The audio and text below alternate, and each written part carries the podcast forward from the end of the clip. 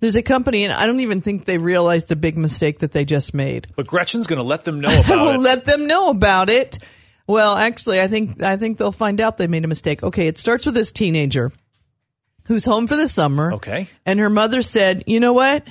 You're nothing but on electronics all day long, and you need to live in the moment. Yeah. you need to be here. You need to learn to do things. right. So she took away her phone. Now she has this Twitter account where it's kind of like it function, functions as an Ariana Grande fan fan page. Okay. So she posted a tweet on August 4th that read, I'm leaving forever. She's 15. Yeah. I'm leaving forever. My mom took my phone. I miss you all. I'm crying. Goodbye.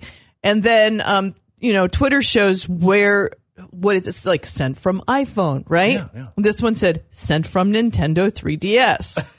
well, but later that day, Dorothy's mom seemingly noticed Yeah. that her daughter was tweeting from the gaming device Right. and announced on Twitter, um, you know, her account's going to be shut down Right. now. Yeah. However, being the enterprising young woman that she was, the next day she tweeted from her Wii U. And didn't know you could do that. I didn't, e, thanking everyone for their support and her quest to tweet, no matter the consequences. And in a follow up tweet from her Wii U, she wrote her mom was at work and she planned to try looking for her phone. Now, we didn't hear anything from her till August 8th. And August 8th, Dorothy said, I do not know if this is going to tweet. I'm talking to my fridge.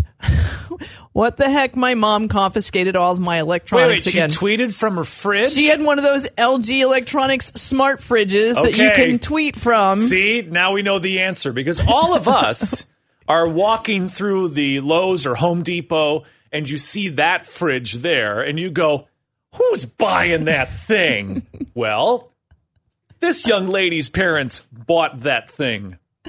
Now, LG Electronics caught wind of Dorothy's troubles and tweeted hashtag free Dorothy. Yeah.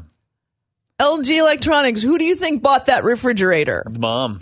Yeah. Not Dorothy. no. Uh, If I was going to be in anybody's camp at this point, it'd be the person who buys your electronics. I can't imagine what my dad would have said if my mom bought a fridge with a screen and a internet connection.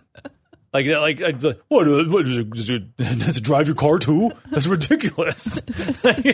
I, could you have imagined that?